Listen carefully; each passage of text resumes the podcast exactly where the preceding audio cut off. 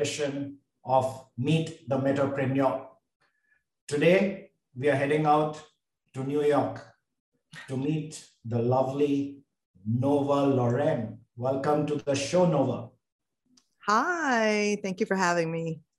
Good to see you as always. And, um, you know, I think the easiest way to describe you in one sentence is that you are a one woman industry. oh, I have never heard that. I hope that is apt, and I'll let you explain different facets of your life to our audience. So please introduce yourself and let our audience know the real Nova Lorraine. Absolutely. One, you say one stop industry? I'm going to take that. I'm going to bottle it up. I'm going to take it to the bank. Uh, well, let's see. I'm going to, I'm going to go back in time and then um, bring us to present time.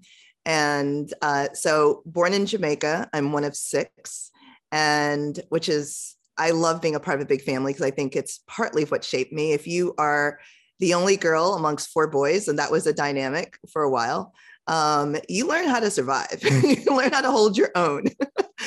um, and you know, we we at that time we loved playing games, so I think that really um, infused something in my soul as it relates to just loving and looking at life as a game and problem solving and puzzles and strategy and, and things again that's a part of everything i do.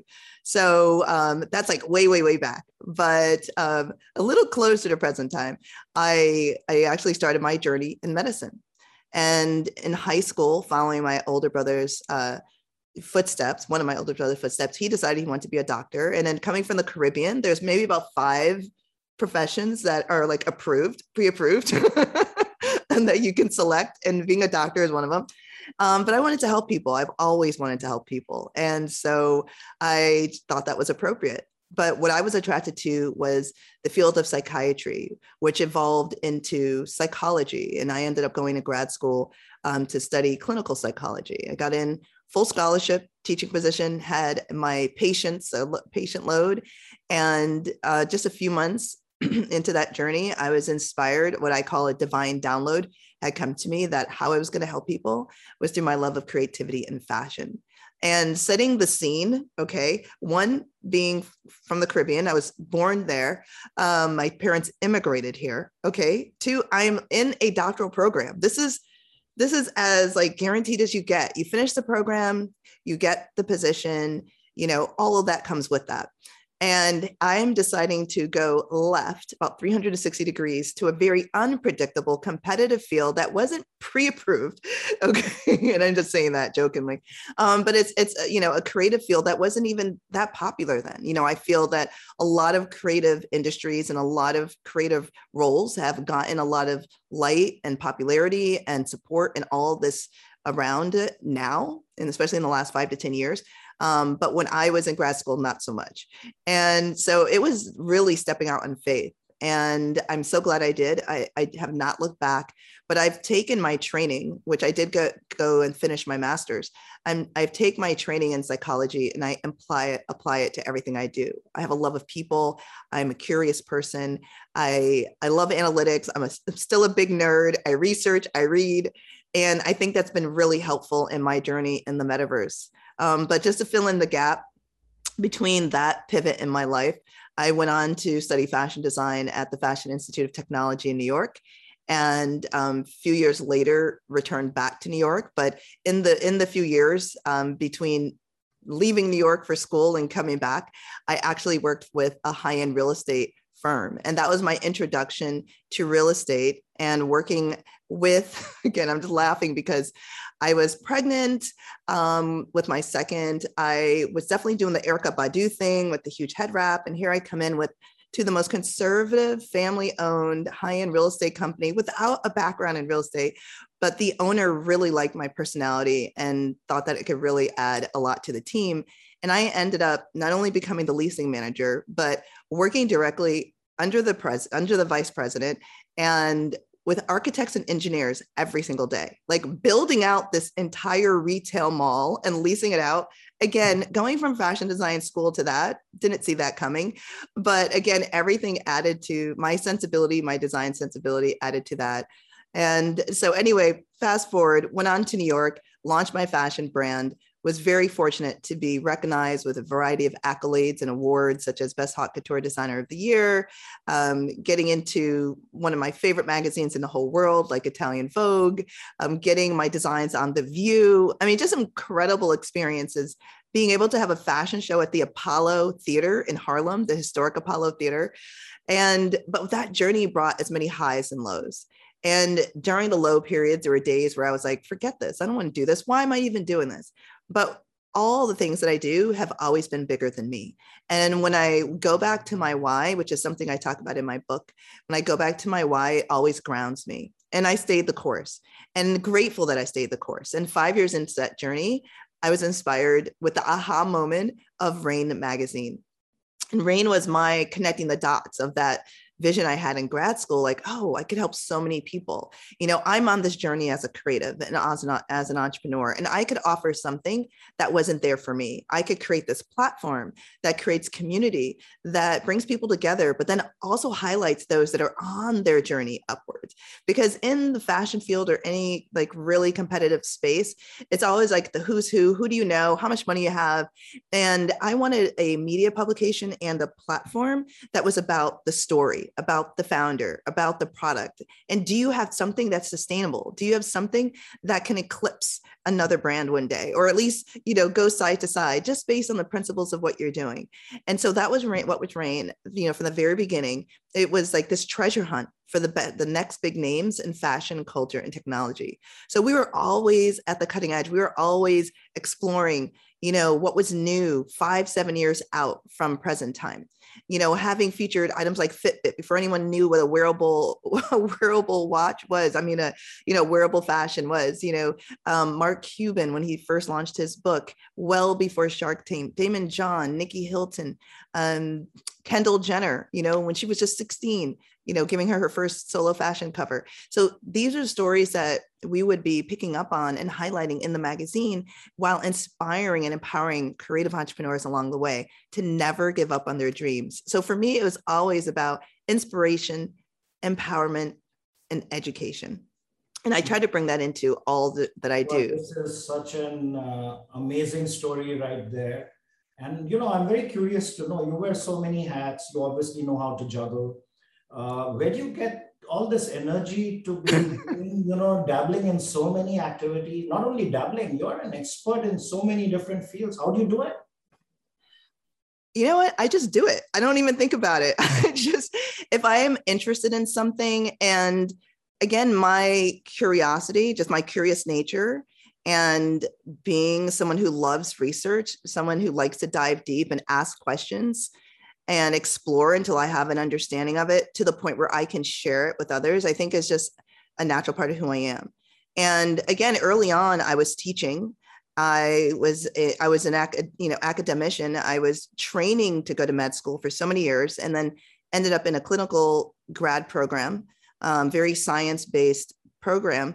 And so research and reading and analysis and statistics, statistics these are things that were just a part of my background, my educational background. But then my love of people, my curiosity, my desire to help, because if I learn something, I could pass it on to someone else. So that excites me to learn it even more, learn it to the point where I could share it and pass it. Mm-hmm. And so, mm-hmm. yeah, I would say. I'm truly inspired by you every time I meet you. You know, I get motivated to push myself and I can well imagine, you know, your community must, you must be a role model for them. I'm sure about that. And I want to now touch a little bit. I know you are big on women empowerment, and I'm also a little bit involved in, you know, bridging the gap, the gender gap uh, in Web3 space. Yeah. And uh, actually, just today we announced a webinar that we're going to host on 1st June on this subject. And what are your views? What do you think needs to be done to bridge this gender gap? Yeah, thanks for that question. You know, when I got into this space, um, 2017, it was just as a casual investor. Um, my entree was Ethereum. Um, I came across Bitcoin in 2013, actually trying to mine Bitcoin, couldn't get my hands on a machine, um, but still was just interested because with Raine, I was always getting insight on what was coming down the pike. And so 2017, didn't want to miss the train twice. Um, so jumped on Ethereum. And then in 2020, really started going down the rabbit hole of white papers and learning the various protocols. And the more I learned, the more I wanted to learn and more passionate I became. And when I di- when I started to get deeper in the space and starting to meet people and have conversations, I came across statistics with how many women were in the space. I was just doing it because I was interested and I'm excited and I wanted to again share this knowledge with other creatives. And then when I saw how minimal the numbers were, I was shocked because I'm thinking here's this new phase we're going into, this new paradigm shift that we're embarking upon. And we are still tackling the same issues of our current paradigm. Like something needs to happen and we need to do things differently. And so I became more emboldened, more empowered, you know, to stay with the course. Because initially I just wanted to learn more about how to bring blockchain together with fashion, right? With couture. And then now I'm like, oh no, I need to be a champion on this. I need to like, you know, be someone to reach my hand out as a bridge to guide more people in because there were so few people that look like me may it be a woman may it be a person of color you know may it be a fashion designer or a writer i mean i was such the minority in every aspect and so if i wanted to show people that if i could do it anyone could do it and we do have to bridge this gap. We know it's all about balance. Everything in nature is about balance. And when it's unbalanced, we know that it does not work. So, how could that principle you know not be the same as it relates to the opportunities that exist within web 3 we see that it's not working in web 2 you know it's out of balance. So i think that it's both men and women who have to step up to the plate and say we are into this for the long haul. We are really focused on human first because if we look at human first we know that a balanced ecosystem is going to benefit the whole okay? And so I think it's about being intentional and and I I've met some incredible women. And so there are more and more women coming into this space all backgrounds, all ages, which are exciting. You know, those creating funds, those creating NFTs, those creating metaverses, those that are doing art as uh, you know, it's just it's wonderful and it's exciting and i think it just needs to continue and needs to snowball and spill over into other areas as well yeah, and I also think that we are fortunate to be, you know, pioneers in this field and, uh, you know, adapting to all the new technologies, metaverse, NFTs, Web3. And I think, uh, you know, it, uh, Web3 is a state of mind more than anything else. And it's one of collaboration rather than competition. And I say this all the time the best people I've met in my life have been in the last four months, ever since I got into this space and i'm loving every moment of it you know meeting new people and uh, you know connecting the dots establishing new relationships. Uh, so yeah i think uh, these are exciting times to uh, for all of us. And uh, uh, before i let you go one last question i ask you know all my speakers is based on your learnings in this space what's your advice to newbies who are entering for the first time yeah, I would say don't get discouraged. You know, at the moment, there's a lot of new terms and there are some technical barriers to pace based on what you're interested in but there are so many resources out there for you if you want to create in the space there are grants out there for you there are investors that are looking to put their money into projects and so i would say you know reach out to someone that really speaks to you in the space you know linkedin is a great resource. Twitter is also a great hub for individuals that are actively participating in web3 find someone that you align with that you resonate with. You know maybe you have a similar background or you went to the same school or you live in the same city or you love the project that they're part of. Reach out to them connect with them. Be open and vulnerable. Say you're new say you're interested. There are so many people that would bring you under their wing and help guide you. And so that's one thing. Just start connecting with people. You know this space as as you know sharad said is about co-creation. It's about collaboration. It's about partnership be willing to give your time your your talent your expertise wherever you are to a project you know or to someone that might be creating something. And and that alone is going to allow you to learn so much. And it's going to allow you to see okay what is the what is it that i even like about this space? Maybe you don't like it. You decide to do something else. But i would say connect with individuals you know find projects or a project that you feel passionate about to you know to share your time with to collaborate with.